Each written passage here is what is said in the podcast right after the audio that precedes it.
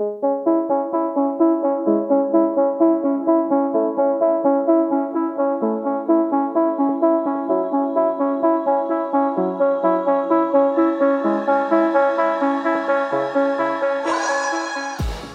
and welcome to the Blackout Podcast where I get to talk to amazing people who do amazing things. And today, yeah, I'm glad this is finally happening now. Yes. I, I have Lumen, so like you you run a circus. You you do fire eating, you do flow, and then you also like uh, a mortician. Yes. Oh my god, you have all this. Anyway, thanks for coming to the podcast Of course, today. no worries. So I don't know where. Let's start with the one that's just like so.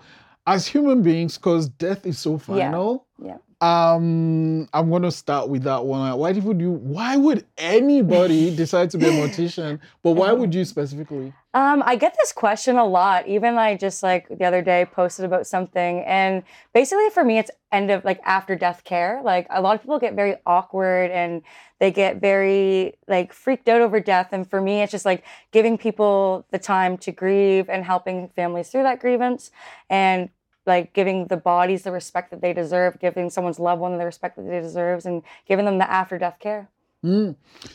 What made you decide to go down that path? Um, kind of a sad story. My brother died in 2016, and I had another younger brother die when I was about five or six. And it just like my second brother, his I was a little bit older. Obviously, it happened about six years ago, but his funeral was really good for my healing process. Like we had his like snowboards there. We had all of it. Like he was a snowboarder. He was a BMXer. Like everything he did, he loved life and he lived life to the fullest.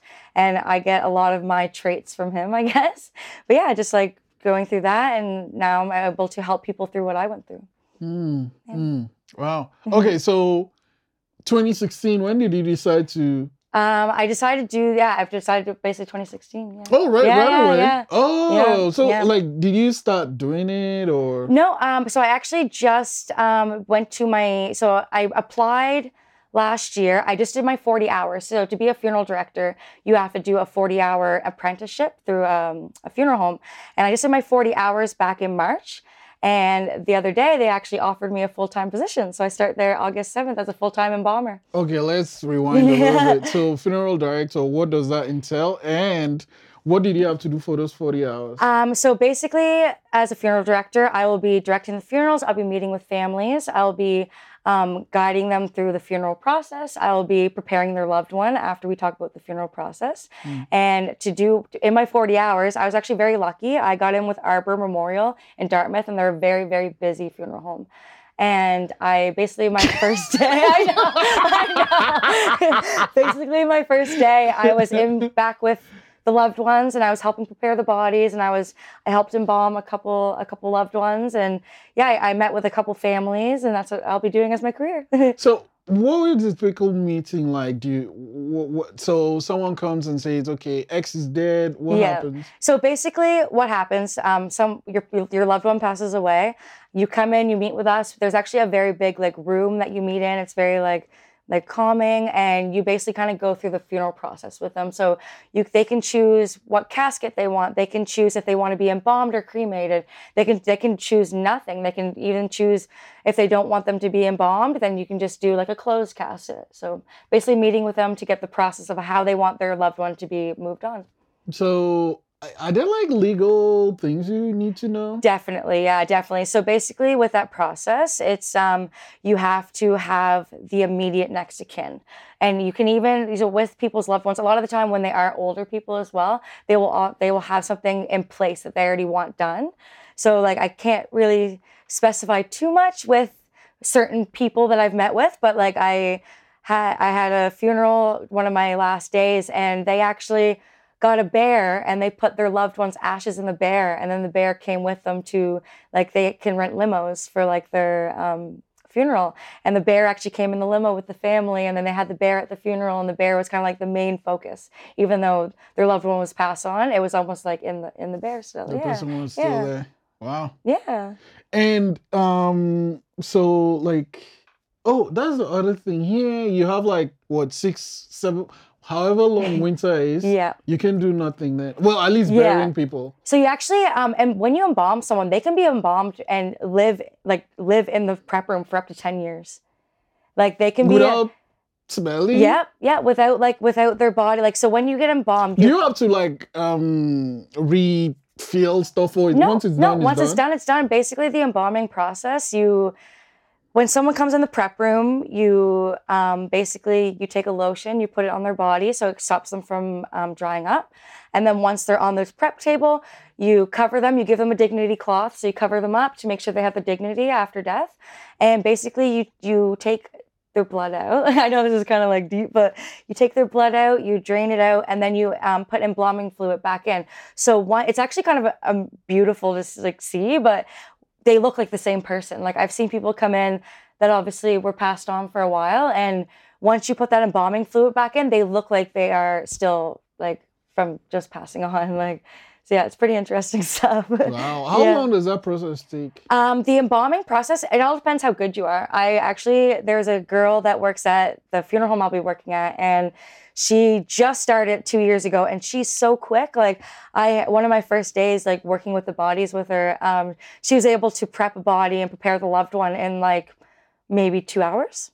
Because if Is someone, it like street you take a break or? um, she didn't. She was just on it. She was just going, yeah, because she was all, all, like teaching us too. So yeah, so Oh. she did everything, and like there was someone that um, I can't, obviously I can't say too much about what I've seen, yes, but yes. there was someone that was autopsied, and there's a different process that goes along with that. So you basically have their organs in a bag, and you put it in a fluid that hardens it, and then you put it back inside them, and they uh, get buried with their organs back inside them. So if the thing keeps the person kind of Yeah. like that for 10 years. Do they mean, does it mean if they're now put in the ground, if you open it up, they'll still look like that in 10 years? They will look like that in 10 years. There's actually, What? yeah, they will. They'll look like that in 10 years. Yeah, it, it, it's it's crazy to see. Like I saw like saw someone that was yeah that was in the room because their family was from away, and they looked the same. They look like the same person. Like, yeah. Like even if they're in the ground and, and like, wow, okay. Yeah. Anyway, so I mean, mean now that you're studying full time, Yep, what, what would that So it's going to be a lot of a workload for me because originally I was just going to be studying for the two years, but I was offered a full time job with them. So I'll be working there 40 hours a week, and then I'll be also doing my schooling on top of that. So it's going to be full full workload for me because I'll schooling. um, I go to the NSCC for the school. So it's a, what is the, what is the course? it's called Funeral and Allied Services. Allied. Allied, yeah, yeah. So it's like allied health What are some things will you learn in this course? So I'll be learning the embalming. I'll be learning like the anatomy of the body because like to obviously whenever you uh, like when you embalm someone, you have to know where the arteries are. You can't like stick something in like the wrong artery or like because you don't want them to bleed like because like when someone passes away, people think rigor mortis stays forever, but rigor mortis only stays for the first. I think it's like I said, I haven't gone to school yet, but it only stays for the first, I think it's 10 hours. And then after that, their body is like kind of like limp how we would be. Um, so you have to make sure you stick it in the right artery. You have to like put it in the right spot.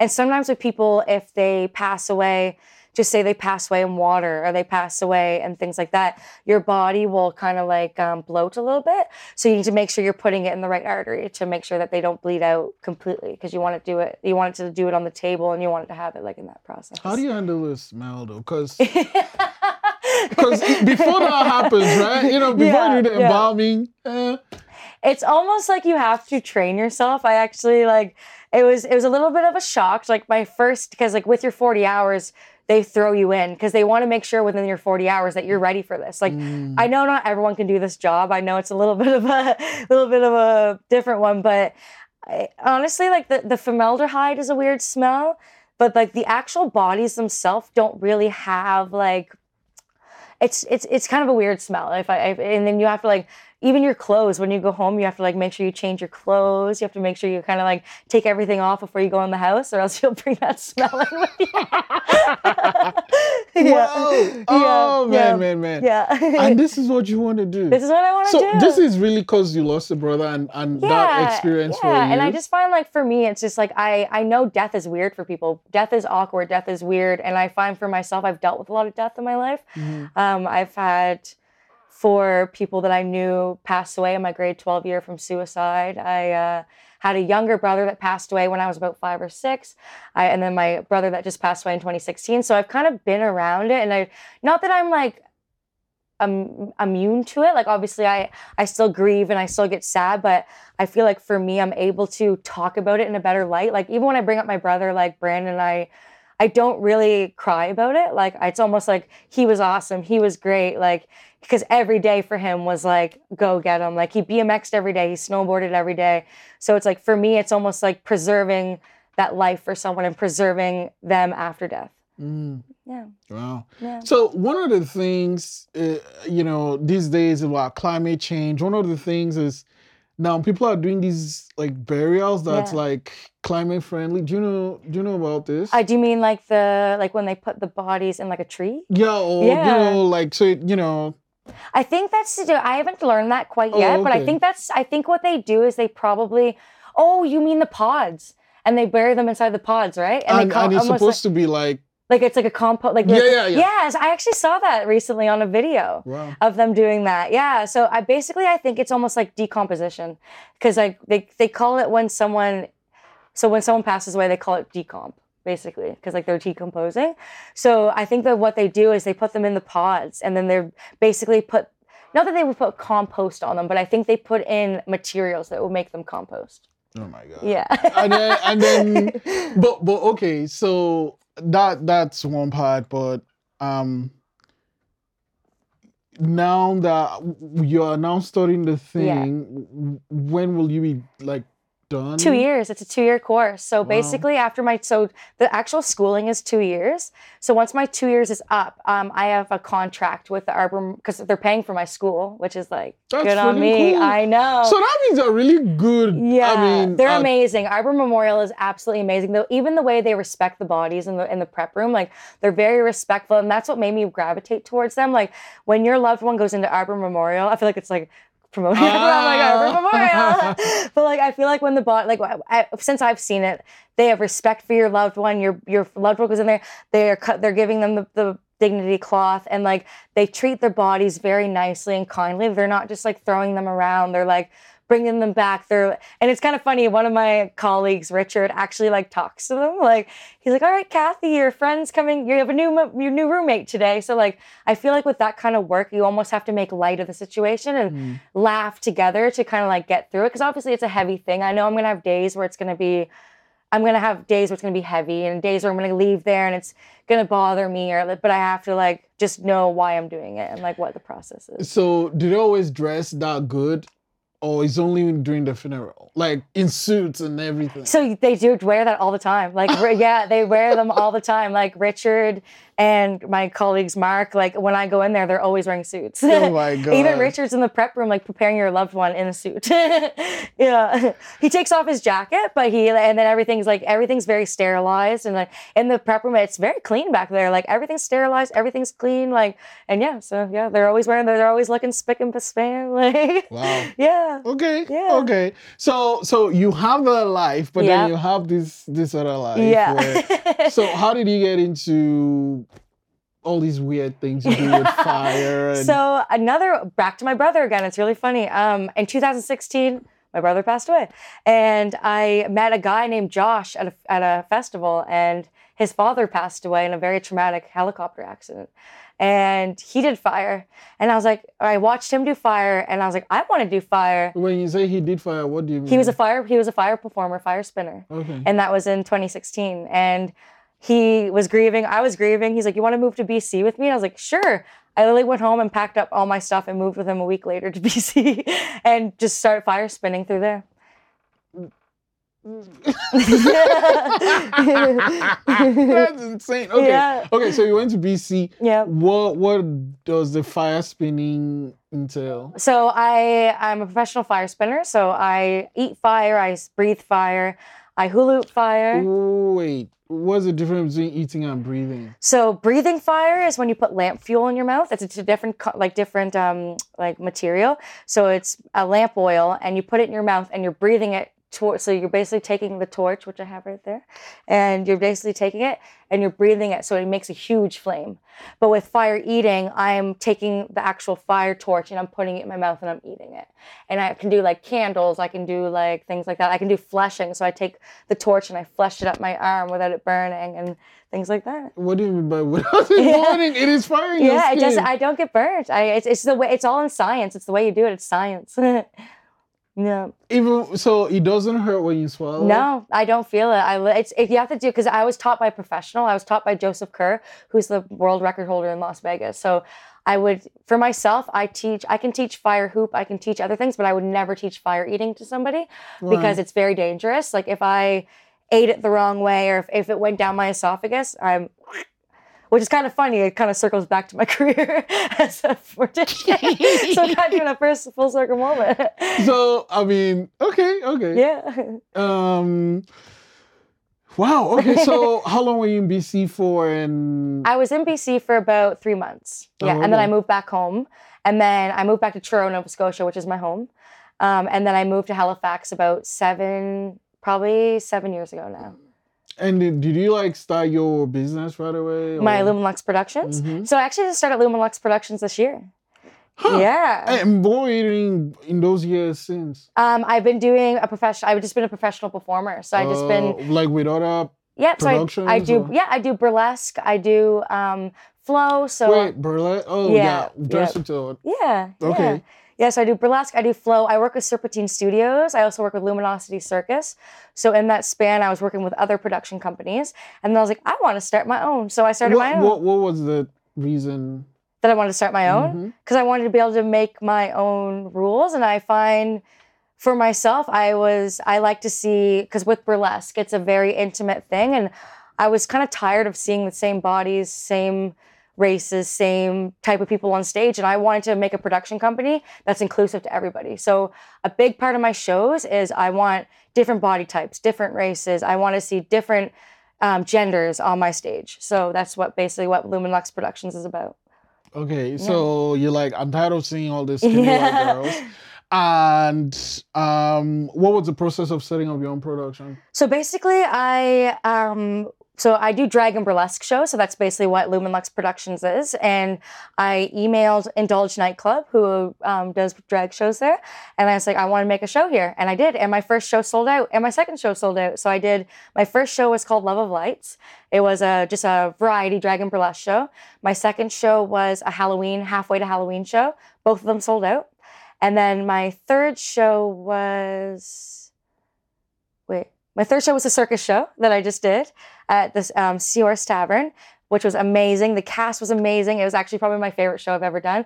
And I have actually have another show coming up on September 24th. What was the plan? It's called Cult Class. Oh no, I did Planet Pride. Yeah, you're right. So I'm forgetting all my shows here. I do a lot. Okay. Right, right, right. Yeah. But, and you still have time to Yeah. prepare people to get back. Exactly, Oh, okay. exactly. And then I have another show coming up September 24th called Cult Classics.